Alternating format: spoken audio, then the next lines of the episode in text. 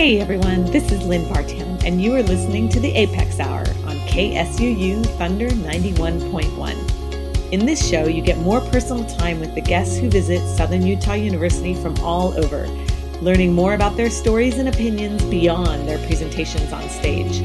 We will also give you some new music to listen to and hope to turn you on to some new sounds and new genres. You can find us here every Thursday at 3 p.m. or on the web at suu.edu slash apex. But for now, welcome to this week's show here on Thunder 91.1.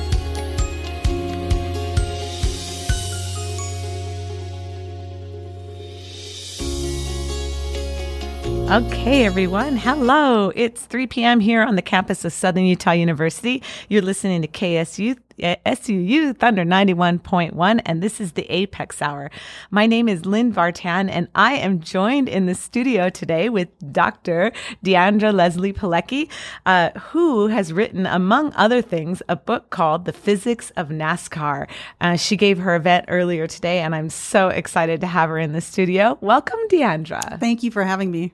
It's been a joy to learn from you today, and I would love to start our conversation by talking talking about um, your background in science, and and there's so many different areas to cover. I mean, we there's uh, nanoparticles, and I want to know about all that, which I am a complete novice at, and then to philosophy, and then writing, and then NASCAR, and all those things. So, what I'd love to start with is some of your early indicators that you were going to go into sciences. So I think my mother was a graduate student. She went back to school, and I must have been probably fifth, sixth grade. Uh-huh. And whenever we didn't have school, she would take us with her. And so oh. she was teaching intro like algebra. So she's a graduate student at TA. And I would sit in the classroom for the first section she taught and write down all the answers. Wow. And then in the second section, when the students couldn't do it, I would go up there and do it which was in retrospect pretty horrible because I think I was freaking out. You know, this 12 year old is up there doing algebra problems that the college students couldn't so do. So precocious. But I think that that made me want to teach. That made me see how important teaching was. Ah. Um, and I think that was really important.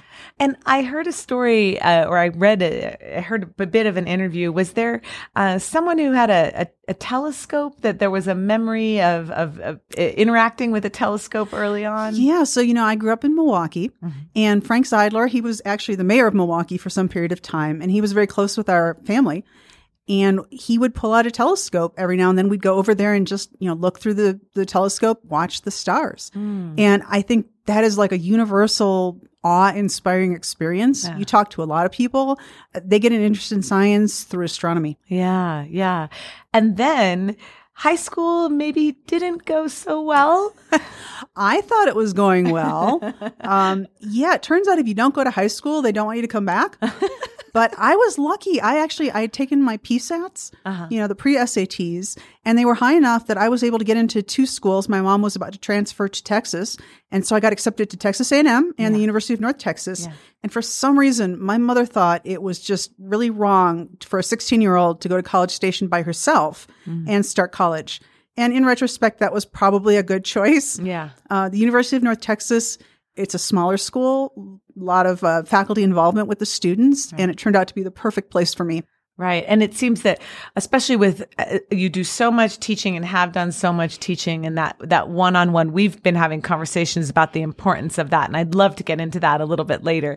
So then how does college because uh, uh your your early schooling radio tv film and philosophy i think Tell me a little bit about that period and then how that transitioned into the next stage of things for you. So I was always interested in philosophy, and my father told me no one should study philosophy until they're 35. Really? And then he, well, it's funny because as I got older, the age kept going up. he just wanted to keep you away from it. Well, but I think there's something to be said for it because mm. so much of philosophy, you're 18 years old. What do you know about life? Right. And so you're studying things that you really don't have any experience with. Right. And the nice thing is I have this wonderful library of philosophy books and now I go back and read them and uh, you know ah. I'm in my 50s. Yeah. And they make all they they mean something very different. It's much mm. like songs you may never have been interested in and something happens and becomes part of your life. Yeah. Um Yeah. So the philosophy stuff was interesting, but not necessarily uh, such a focus. The radio, TV, film, I, you know, I, I always knew I was not a performer. Uh-huh. I'm not the kind of person who likes being the center of attention necessarily. Mhm. Um, but the rejection is Yeah. so hard to deal with. Mhm. And at that age, I was just not ready for it because Yeah. I wasn't one of those kids. I got praised for everything, you know. Being in high school, that was pretty easy. Mhm. Did well in my courses. To get, you know, something that says this, this is not going to work, you're not accepted to this. That was really hard at that age. Right. And so um, I decided physics was easier. Yeah, that's amazing. Because, of course, you probably ran into similar things in physics later. I did, you know, but I eh, the thing about physics is physics is really objective. I mean, Uh. most of the sciences are. You know, there is a right answer, Mm. and nobody can say, "Well, okay, but your answer's not beautiful." Yeah. I don't like your answer. It's Right. like, it's the right answer. Yeah. And so there's a certain measure of knowing that you've done it correctly, whereas there's so much subjectivity to the arts. Mm. And it took, yeah, but physics did teach me how to get rejected. That's for sure. Yeah, yeah. and your graduate work then is in physics, Mm-hmm. and you started working. Is that the time when you started working on on particles and this kind of that type of thing? Yeah. So a nanometer is a millionth of a meter. Okay. And just to give you a size scale, your hair is probably um, 70,000 to 100,000 nanometers. Oh wow. So the particles we were making were, you know, on the order of 100 nanometers. So, Uh-huh. you know, they they were pretty darn small. You could fit a Tiny. large number across your your hair. yeah. And one of the reasons why they're important is because particles that small can move around in your bloodstream, which Oh. means you can do things like use them to deliver uh, painkillers or chemotherapy drugs. Mm. And now I know that you are not working in that area anymore, but you did some work uh, with MRI imaging and chemotherapy. Can you tell just because I know that's very that that field is very interesting to people. It's the that personal connection. You know, people as I think you said somebody told you people learn from their heart, not for the head. And of course, when we talk about MRI imaging and chemotherapy, people are uh, affected by that very personally. Can you talk a little bit about that that time and that research and those things? Yeah, you know, being a physicist, um, I, I had not taken any biology since I think 10th, ninth grade biology in high school. I did not like biology. It was mushy. It was smelly. It was gross. And I have a very weak stomach. Um, and so, but it was neat because I got to learn stuff I didn't know. Uh-huh. So, for example, uh, I mean, most people don't understand how che- chemotherapy drugs work, Mm. but they work because they kill the fastest dividing cells. And the reason cancer is a problem is because the cancer cells just keep dividing Right. and they gobble up all the body's resources, leaving nothing for anybody else. Right. So the chemotherapy drugs, Taxol, things like that, um, they affect the fastest dividing cells. And the idea is you're going to kill all the cancer cells. Right. The problem is the fastest dividing cells in your body are your hair follicles. Right. And so when you do chemotherapy, your hair falls out. Exactly. Your yeah. white blood cell count goes to pot. Yeah. And so what we wanted to do was find a way that you could give people the chemotherapy drugs, but not have them run all over the body. Ah. So myself and uh, a colleague at the medical center at Nebraska, Mhm. um, he was working with small polymer particles that would, you know, if you've ever had absorbable sutures, Uh-huh. Yeah. he made particles out of that material. So you'd put the drugs in them and they would just dissolve over time. Oh. And he was treating cancer that way. huh. And I was working on magnetic particles. Okay. And so we took my, this is, you know, you, your peanut butter and my chocolate. Yeah. We put my magnetic particles in his polymer particles with the chemotherapy drugs. And then the idea is you would hold them in place using a magnet. So if you had breast cancer, we would use a magnet near the breast area to hold the chemotherapy drugs only in that area. So they're not running around your body, making your hair fall out, Right. compromising your immune system. That sounds amazing. But then you transition to NASCAR. And I think that's one of the interesting things, uh, you know, especially on a campus, we're talking about the trajectory of careers and students are thinking about what they want to do. Um, you know, did, did you always have a sec- security sense of, okay, well, you know, I'm, I've got, I'm, I'm doing all these things in physics. It's all going to work out, you know, or, how did the NASCAR thing come into play? How did you make that transition? How did it all happen? NASCAR was a giant accident. And I do mean it was literally an accident. I saw an accident on television and I was not a NASCAR fan. I was not a racing fan, no interest. I saw this accident and it drove me nuts because I couldn't figure out why it happened. Hmm. No car had hit the other car. You know, there wasn't any visible reason. And I think one of the great things about being at a university is that you're always learning. Yeah. And so when you see something, this is what makes you a scientist. It's not what you know, it's the fact that when you see something and you can't explain it, it drives you crazy. Ah. It keeps you awake at night. And so I'm trying to figure this out. And I finally started asking a lot of questions and it ended up with a book. Yeah. Did you did you have the sense that I mean was there a point where you like uh, oh I could really go deep into this for you know a year or two I mean at what point did it seem like oh this is going to become a field of study for me or an area of study I'll tell you what, um, I was teaching introductory physics. And you know, the problem with that class is the thing I always hear is, when am I ever going to use this? Hmm. And as I'm getting deeper and deeper into NASCAR, and I'm I'm learning not only about the science of it, but I'm learning about the fanaticism. I mean, NASCAR fans are really enthusiastic people. yeah I'm thinking all the stuff that I'm supposed to be teaching, I could teach using cars. oh okay so, So, it was double back. duty. Yeah. Yeah. I mean, as I was working on the book, I was incorporating some of those things. So my examples went from, you know, being balls rolling down inclined planes to race cars. Oh, that's awesome. Well, cool. Well, that brings us to our first musical break, which is great. Thank you for telling us about your history a bit. When we come back, we'll, let's get into the details of NASCAR and the book and tell people all about that. But I picked some songs today, as I usually do. And uh, these songs, I uh, everybody kind of knows I'm always playing world music. But today I thought, hmm, NASCAR, speed. Uh, and so I picked songs that are all have, they all have the word speed in the title at the very least. So the first is The Speed of Love by Earth, Wind, of Fire. You're listening to the Apex Hour on KSU Youth on the 91.1.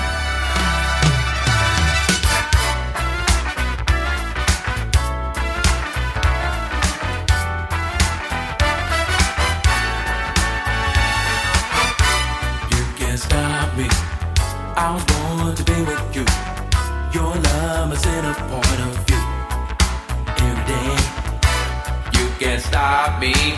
Gonna stand right next to you until you know that I was made for you.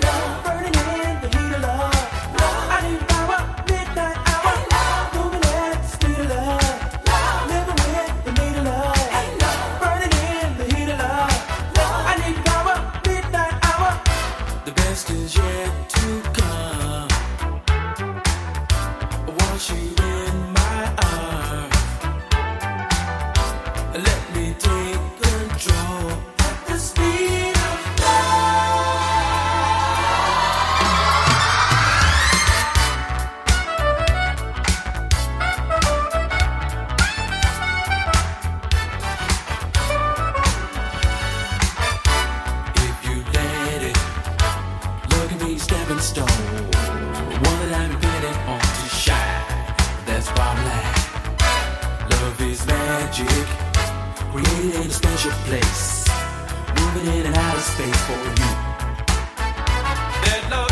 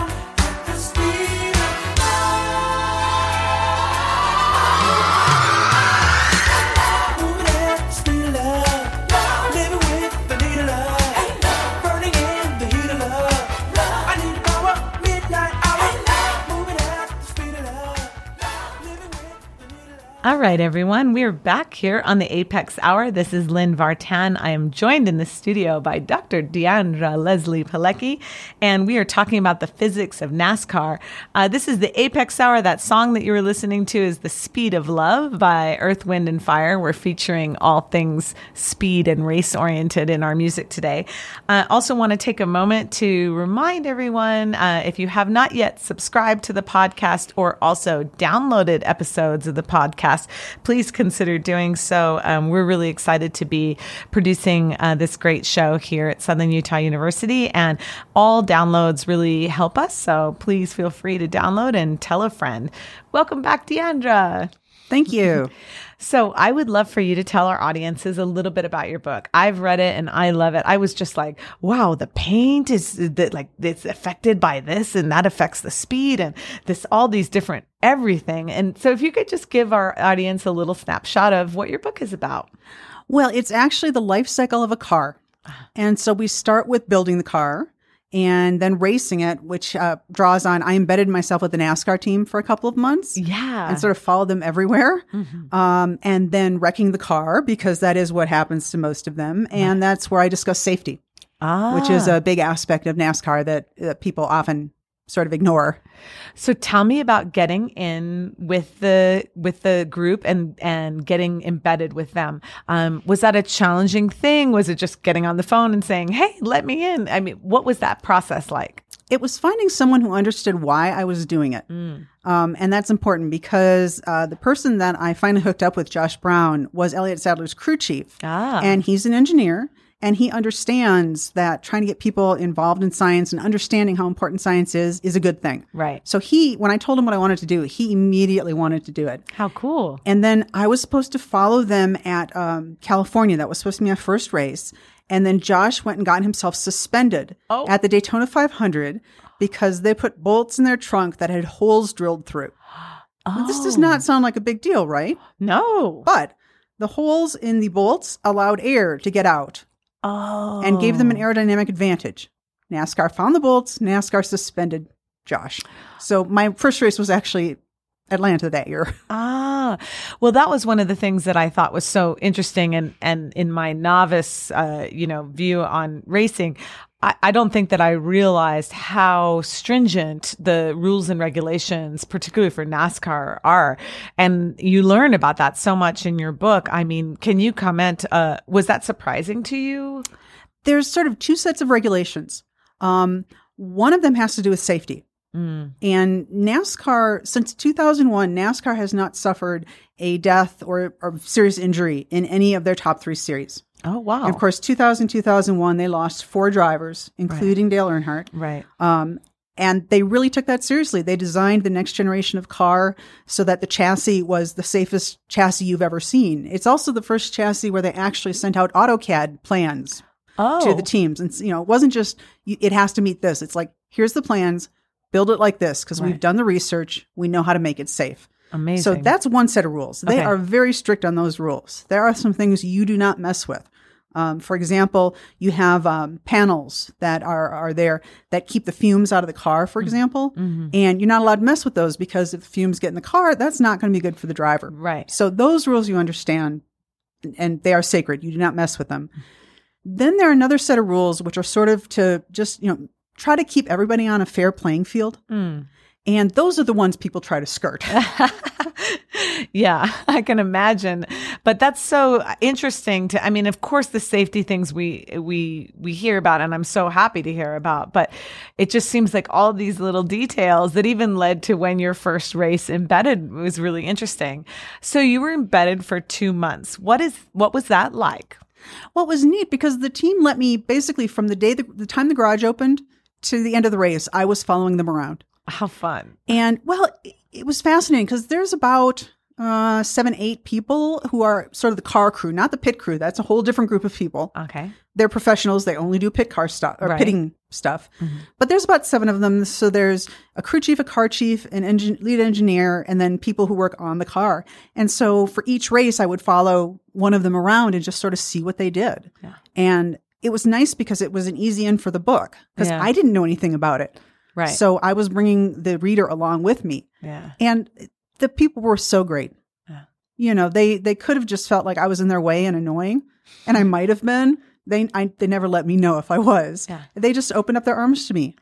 And did you set up in interviews uh, or did you just uh, ask a bunch of questions? How did the process of the research and knowing happen? Well, I would try to do some research ahead of time because Mm. I didn't want to come in and waste time asking questions I could answer elsewhere. Right. But then those questions, I would sort of come in with a list of things I wanted to know. And then I would basically just start asking questions until I felt like I was really starting to get on the person's nerves. And then I'd go to somebody else and start asking them questions. And normally, there were the reason they would not tell me something was not because they didn't know, it was because it was more we were getting into trade secret Yeah. stuff and they didn't want anyone else to know. Right. And there's a lot of that in in all auto racing, but pr- I would imagine particularly in NASCAR too. So the Talladega race last weekend was won by seven thousandths of a second. Really? Yeah. And so you're talking about the difference between winning and losing is, you know, milliseconds. Yeah. And so every little bit, it used to be in the old days, getting a tenth of a second on a lap was a big deal. Yeah. Nobody's getting tenths of a second anymore. They're getting hundredths. Yeah. So every little bit makes a difference. And teams have to guard what they learn. Um, because if everyone has it, you don't have an Yeah. advantage. Well, I wanted to ask a little bit also about the drivers, um, and and one of the things that I think I heard you say is that um, NASCAR drivers are like intuitive physis- physicists, and I wonder if you could talk about that a little bit. I think that's really amazing and interesting. Well, so we would have the drivers in to talk. I did a, a series called The Science of Speed for the National Science Foundation, and I interviewed a lot of NASCAR drivers. And they would be really nervous. They'd come in and go, I don't know anything about physics. Are you kidding? It's like, no, no, you do. I mean, you understand how these things work because you are using physics to drive the car fast. You and I just use different words for it. I mm. say friction, you say grip. I have an equation, you know what to do in a particular situation because Right. you've experienced it. And so the more we would talk, the more we would understand. We're saying the same thing, we're just using different words to do it. Yeah. Cool. I love that. I mean, because they they probably feel it in some ways also. They just sort of in, in naturally kind of kinesthetically feel it. Yeah. So one thing you'll hear people talking about is uh, driving from the seat. Ah, okay. And that's really how it is. At every moment, the driver is um, feeling what the car is doing. And you know, I talked in my talk about all fork wheels are doing something different. Yeah. The driver has to sense that, and what they're doing changes from second to second. And so a lot of it is just feeling and knowing what to do. It's very much like if you drive in the ice and snow. Yeah. If you do that a lot, you know when your back end starts sliding out, you know which way to turn the wheel. Right. And you know, you know, how hard or soft to let on or off the brake. Yeah. So it's that experience. You use physics when you drive too. Right. You don't think about it. Right. But that's what you're doing. Right. I'm I'm an intuitive physicist also. I think we all are. yeah. Yeah. And then you know this actually from firsthand experience because you did drive, right? Oh, my favorite thing is driving race cars now. I mean, Who knew, right? I, I will. I try to get on the beltway as little as possible, um, but on the racetrack, it's a lot safer because uh, all of the safety equipment and everyone on the track is actually focusing on their driving and not reading their cell phone. right. There's no texting and driving on a racetrack. No. so what was driving it like? What um what what what surprised you about driving a race car? So the school I went to, you uh, drove in a two seater and you had a coach next to you. Ah, okay. And so the coach would, you would get going and the coach would give you a thumbs up to go faster, flat hand to stay, and a thumbs down if to brake. And my coach was great. We got in, he said, Do you want to go fast? And it was sort of like, well, okay, why else would I be here? Yeah. but apparently not everyone wants to go fast. Okay. Some people just want the feel of it. Uh-huh. And uh, we started going, and you know, he's motioning me to get closer to the wall, and I'm thinking, mm, not sure that's a good idea. But by a few laps later, I was. And the thing is, I was really focused because you know I had read, I knew it was happening, I knew what was going on in the turns. I was really focused on it. We got done, and I said, you know, because cars don't have speedometers, right. And I said, well, how fast do you think we go? When? And he said, you hit the chip. They put a chip in there so that you can't exceed a certain number of RPMs. Oh. And hitting the chip means you hit the limit. Right. So we were going 155, somewhere Uh-huh. around there. uh-huh. And, you know, he said, you were pretty good. Ah. And I was like, wow, because it didn't feel like 160. Yeah. And I've subsequently, I've ridden in cars, uh, California Speedway, we're going 190. Wow. It doesn't feel like it while you're doing it. Hmm. So, uh, you know, they don't have speedometers because that that's not really the point, right? It's it's relative speed to the other cars. Is that is that the reason, or is it weight, or why no speedometer? Well, they've gone to uh, a digital dash now, and so Oh. they are actually now using speedometers. But sort of the traditional thing is you you use a tachometer, which tells you Oh. how fast the engine is rotating. And the thing is, you have four gears, and so you have full scale for each one of those four gears. So a tachometer is actually more accurate. I see. Oh, okay. Um, but most of the drivers, I mean, they're not trying to get at a certain speed. The only place that's important is on pit road. Uh-huh. Because if you go over pit road speed, which is set for safety, Yeah. um, you get penalized. And if you get penalized, that can really screw up your race. Oh, I see. Oh, cool. That's great to know.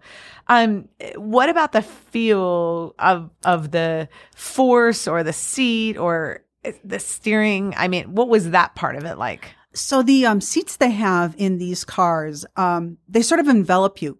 And so there's usually a brace at the shoulders, one at the ribs, one around your thighs, Wow. um, and one around your head. And you're wearing this giant helmet too. yeah. Um, and so you're actually feeling it. When I got out of the car, I actually had bruises on my ribs because you're going around the corner and it's about 2G is what you're feeling.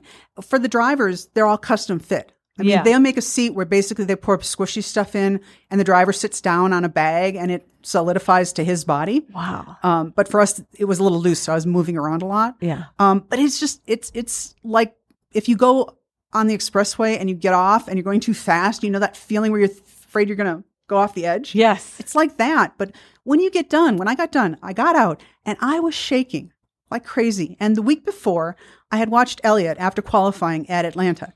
And he got off and he was shaking. And I said, Elliott, was it scary out there? He said, No, you don't you don't understand. And he knew Ah. I was gonna go do this. He said, Talk to me next week. So it's just from the force Adrenaline. and, and adrenaline. It's Oh the my gosh. adrenaline. It is such a rush. Wow. And you know, as I told people earlier, I am afraid of everything. I'm afraid of heights. I'm afraid of snakes, spiders, wasps, hornets, you, you name it. but it I loved scary. this. It wasn't scary. Well, I think part of it was because I knew that there was no way this company was going to let me drive fast enough to wreck the car. Uh, and I would have to do something profoundly stupid right. um, because the amount of friction I had, you know, we weren't driving at the limit of the tires. Right. So it really wasn't, it wasn't like we were driving in a race and at top speed. Right, right. One last question that I wanted to ask you about your time sort of embedded with with a team is um, the the culture that you witnessed. And I, I, I I've we've had some conversations, and I know you have a very uh, wonderfully heartfelt, positive uh, viewpoint of the culture that you experienced. And I'd love for you to just tell our audience a little bit about that. You know, no one ever made me feel uh, unwelcome there. Hmm. There are not a lot of women in the garage. Right. Uh, some of that is because if you are a young woman and you've gotten a degree in engineering, mechanical, aerospace, you know, you can go work for NASCAR and be on the road 36 races a year and work 80 hours a week, or you can go work for Boeing Right. and make the same amount of money and, you know, have a, a much different life. Mm-hmm. Um, there were women in the PR field. Mm-hmm. Um, everyone who was with us knew, you know, oh, this person has a PhD in physics. So I think they thought I knew more than I actually knew, maybe. um, but you know, it's interesting. Stock car racing does not have a lot of women. There are a few up and coming women, but if you look at, say, drag racing, a lot more women in drag racing. Interesting. I wonder why. Uh, one reason I think is that John Force, who's you know one of the big names in drag racing, had four daughters, Oh, and they're all in the business. Oh. And so that breeds other. I mean, you know, you see icons. You were asking me about music, same thing. You have an icon that you see or just somebody you see in it, and that starts breeding another generation. It's interesting. In physics, we talk about critical mass. Mm-hmm. And it, it's been shown that if you get a certain percentage of women in a field, it makes it much easier for more women to get in. And that's somewhere between 15 and 25%. right. Tipping and- point, I guess. E- exactly. Mm-hmm. And, uh, but you know, as far as drivers, Danica Patrick left, what, two years ago. And the next woman to come in is probably three, four years away. Wow. So interesting. they've been very behind in terms of the drivers. Fascinating. Well, I think it's a good time for another song. Um, when we come back, we'll we'll get into some more details and and start to get into the writing process. I'm really interested to talk to you about writing. So another song. This is Steppenwolf, faster than the speed of light, and you're listening to the Apex Hour KSUU Thunder 91.1. beach, gather real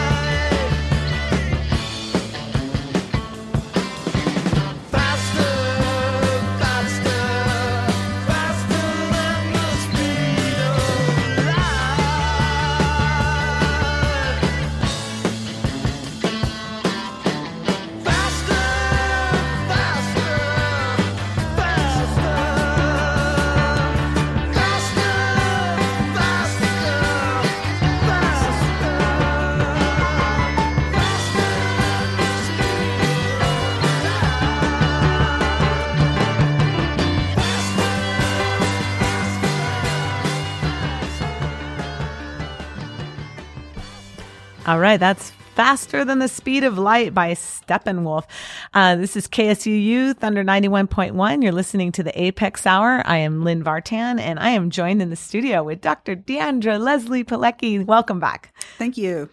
Well, we've been talking about NASCAR. We've been talking about being embedded with a team and driving NASCARs. We talked about your background, but you have a whole other side of things that you do, and that is other styles of writing. So before we get into some specifics, tell me a little bit, tell our audience, uh, what other kinds of writing you do. Well, I think where the NASCAR led me was just really understanding how to tell a story. And it, it was something I actually folded into uh, teaching graduate students how to communicate science is that we are genetically, you know, evolutionarily wired into stories. We learn things better if we tell ourselves stories. And so having something that has a beginning, a middle, and an end really doesn't matter if you are talking about a novel or if you're talking about trying to explain your research to somebody. And that's not really something that you necessarily were aware of before. It was really NASCAR that kind of m- made that really clear to you. It sounds. Well, it was, it was writing a book about NASCAR. Ah, right. Okay. It was yeah. Uh-huh. figuring out how do you tell that story. And, you know, I was really lucky. I was a first time author. I'd never written anything that long before. Yeah. I, I had edited some scientific books. Um, but working with an editor and just trying to understand how do you tell beginning, middle, end? Mm. And I think that's really important. And nobody tells scientists how to communicate well. I, I should take that back. There are some places. There's the Alda Center, which is at Stony Brook in New York. Mm. Oh, okay. And they focus, it's Alan Alda started it. oh, yes. I have heard about that. Tell us about that. Yeah, they focus on trying to help scientists relay their stories to the public. And so one of the problems we always have is we don't want to quote dumb down what we're Right. doing. Mm-hmm. And I hate that phrase mm-hmm. um, because if you really understand what you're doing, you should be able to explain it on multiple levels. Yes. And mm-hmm. so they run all kinds of seminars and things for scientists and try to help them understand that. And it's more important now than ever because people need to understand science that's affecting their life as we're talking about things like climate change, for example, Right. healthcare. Mm-hmm. People need to understand that there is scientific work done in these fields and they need to be able to understand that, you know, it's not that scientists change their minds all the time. It's that we get new data in and it changes what we know. Right. But you have the bug for for fiction, I think. Yeah, there's, you know, the problem with nonfiction is you sort of have to stick with the facts. Just the facts, ma'am. Just the facts. so when I was, I, I've done a lot of things with women in science in my time as a physicist. And when you ask women and also minorities what influenced their decision to go into science, science, there's a couple things. One is their parents, hmm. extremely important. But the second is often things they've seen in popular culture.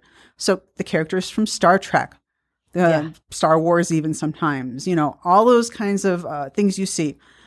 Television, films, novels. Bones. I, I heard the actress Bones? from Bones say one time that the, the overwhelming amount of mail that she gets from or got gets or got from young girls interested in going into forensic science. So yeah, the models are huge. Yeah, and there just there isn't that much fiction. Um, there's a lot of science fiction that's you know real techno fiction where really they're obsessing over weird gadgets that couldn't possibly exist. Mm, yeah. And you know, for me, I always love Michael Crichton, Robin Cook, the people who took an idea and just said, "Well, you know, if this one thing went differently, this would happen." Right. And I wanted to see scientists as characters. Yeah. Um, I went to a um, I went to this workshop in 2001 that was co-sponsored by the Air Force Office of Scientific Research Okay. and the American Film Institute. Okay. And the idea was they were going to take some scientists and put them together, uh, and in one week they're going to teach them how to write screenplays. Oh wow. Which you know, in some ways, is sort of silly because you're not going to learn that in a week, Yeah. even if you take a bunch of really smart scientists. but it it sort of got me started Cool thinking concept, about though. other ways that I could get information out and influence the public and how they thought about science. I see. Well, I have read some of your your projects, and um, one that I'm particularly interested in is called the Manhattan PA Project, which on your website you say the West Wing meets Westworld. So I got very interested in um, prosthetics. Oh, Yeah, and it. I- I was actually working on a, um, a story about lethal autonomous robots. okay. And so these are the robots. People are talking about killer robots that are going to go out and they will be able to kill people making their own decisions. right. And I started talking to a woman at Georgia Tech, and she said there's two ways to make robots that think like humans. One is to make a simple robot and make it progressively more human. The other is to start with humans and make them more robotic. Oh, And most of what you see in science fiction is the former. yes. And I started thinking about that and I started writing a story. And then I started doing the research for the story because, you know, I was dumb. I should have done the research first. And everything I had imagined about what we could do in, you know, helping, uh, making people more robotic had already been done. Really? Yeah. And so uh, DARPA, the Defense Advanced Research Projects Agency, Oh. has, for example, developed this amazing robotic arm. And I got to, it, they're doing their work at Johns Hopkins, which is near where I am. So I got to go see it. Oh, really? And you know, it has a hand that works just like a regular hand. Um, it's all done by nerve impulses and thought. oh, wow. And so then I had to rethink my project, and I had to think, well, you know, what's the next thing? Yeah. And the the advances. So I actually proposed a nonfiction book, and then I got to thinking about this question about um, how far do you go? Mm. So the point of prosthetics has always been how to return a person to quote unquote normal. Mm. So it, we I have a lot of people who are in Afghanistan who have lost limbs because Right. of IEDs. Right. And the goal of the scientists has always been how do we replace the limb and give them something equal to what they had? How do we make them normal again? Right. And what the Manhattan PA Project asks is why stop at normal? Oh. And so it's sort of the quote is the um, the first superheroes will not be born; they will be made. Yeah. Oh, that's fascinating. Okay, cool. And is that uh, project uh, completely written and ready for production? At what stage are you in with that? Yeah, so I have a television pilot, and I got to working on a novel because I just like the idea so much. The main character is actually a scientist who is being asked to do this, and the, uh, the I named the Manhattan Project. We all know about Robert Oppenheimer, Mhm, and mhm, mhm. and so I thought, well, with this, what you're really doing is you're working on human weapons. yeah. And so instead of having, you know, all men in the 1950s, this is about a company, the a defense contractor that works with the government, and this young woman who wants to build a optical prosthetic to help her father who lost his sight in a uh, farm accident. And it turns out that what she needs to do for that is the exact same thing they need to make this horrible weapon. Ah. And so she has to try to balance all these things is her responsibility to the country versus her responsibility to her own ethics and morals. Right. Interesting. And a female protagonist. a female protagonist and a female antagonist. Oh, that's fascinating. One of the things about uh, a lot of the places that really are pushing scientists as in, in the popular media, they want you to make all heroes. And of Yeah. course, you know, scientists are not all heroes. Right. There are good scientists, there are bad scientists. And just to get that dichotomy, you know, there are some people right now, Google, the employees don't want Google doing work for the government. Well, you know, there are other people who do want to do work for the government. Where's, you know, where's the medium? Yeah. Uh, you have to, you know, the government is there to protect us and you have to balance civil liberties with uh, being safe. Yeah. And that's a current prob- problem we have that I don't think anyone has a good answer for. Right. I I agree. It's a complex problem, but it'd be great to hear how your protagonist and antagonist can kind of clash over over these things. So I'm excited for that. Thank you for sharing it. Um, I would love to uh, stay on the futuristic vein of things a bit and and to get back into sort of um, looking at the future, but getting back into cars. Um, I know uh, people are asking all the time about the future of cars and the future of fuel. Uh, can you tell me a little bit about what your opinions are of where the future, and it, it could be in NASCAR, could be in consumer cars too, and fuel. What What do you think from your scientific expertise? That's a huge question. I You know, sorry. well, let's start from NASCAR. Okay. Um, there was a recently an announcement made, and NASCAR said they may start seeing elements of hybridization, that is part electric, part fuel, as early as 2022. Wow, that's close. It is close. And, you know, it's like everything else. You don't get, you know, a sudden change. One day you're doing fuel cars and the next day you're doing all electric. There's just too much stuff. It's the same reason we don't do it in the country. Right. Um, but they are making that change. And I think NASCAR is particularly important because there's a huge group of people that will follow NASCAR. Right. And, you know, it's very easy to go and say, you're wrong. You're driving a fuel powered automobile and you're polluting the environment. Well, you know, every cat video, there's a carbon cost to that, right? Yeah. Every email, if you look at how much email, how much it takes to cool Amazon servers, That's true. Right. you know, so it's easy to point to something and say, this is evil. We should stop this Right. but we really have to look at the whole thing. And of course, you know, you have the same issues with electricity. Um, what are we going to do with the batteries when they wear out? Yeah. What are we going to do with the fact that there's a lot of rare earth materials and other kinds of materials that we do not have an unlimited supply of? Right. You know, it's reduce, reuse, recycle in that order. Yeah. And we seem very focused on recycling and not so much on reducing. Reduce, yes. Which is what I think we have to do. And that includes cars. hmm I agree 100%. So that seems like a really interesting kind of call to action and and we'll see. As you said the wheel turns slowly, so we'll we'll take a look and see. It does. Uh, if you look at, you know, I lived in Dallas for a while, and there are people who have two hour commutes to oh work. Oh my gosh. So you're spending, you know, think not just carbon and greenhouse gas, quality of life, Yeah. you right, know, but we've made it so, like in San Francisco, you can't afford to live there and you have to commute. Right. So we need to do some serious rethinking. And, you know, the car is one part of our infrastructure, of our ecosystem. We need to think about not just we're going to change all to electric and everything will be fine. It won't. Right. We have to think about the whole thing. Yep. I agree. Thank you. Well, we have time for one more song and um got to got to put my band Rush in there, who I love. Um, the drummer in me, of course, loves Rush. And this is The Speed of Love by Rush. And you're listening to KSUU Thunder 91.1. Like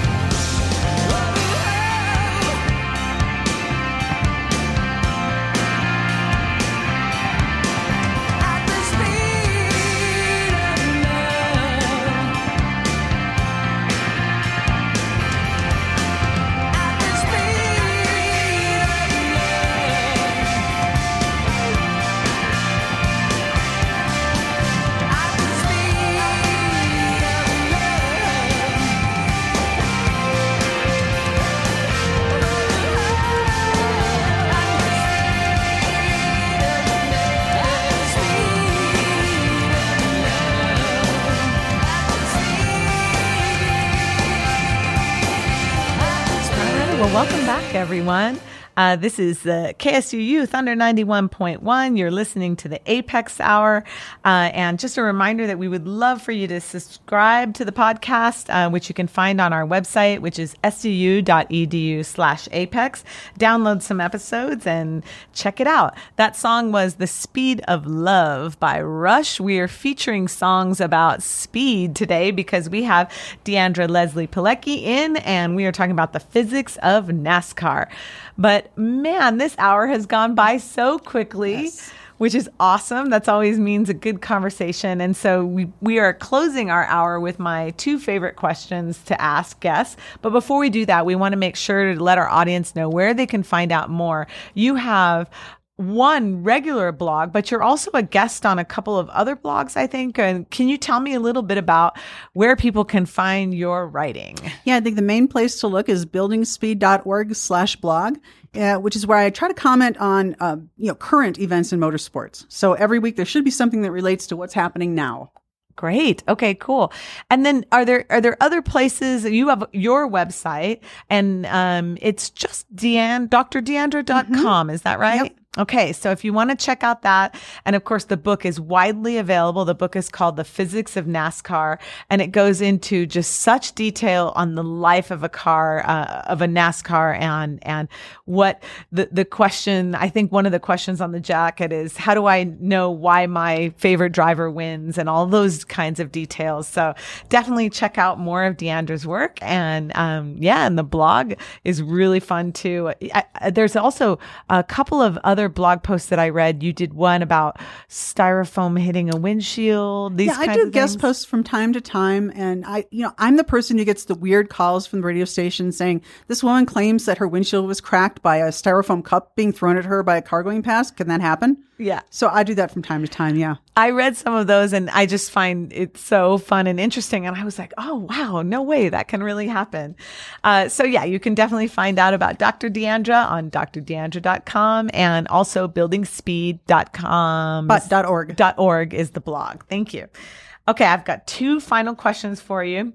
Uh, my first that I'd love to ask is that if you met yourself from 10 years ago in a bar fight, who would win that bar fight? Yourself now or yourself from 10 years ago? It would be myself from 10 years ago because myself now doesn't need to be right all the time. Ah, I like that.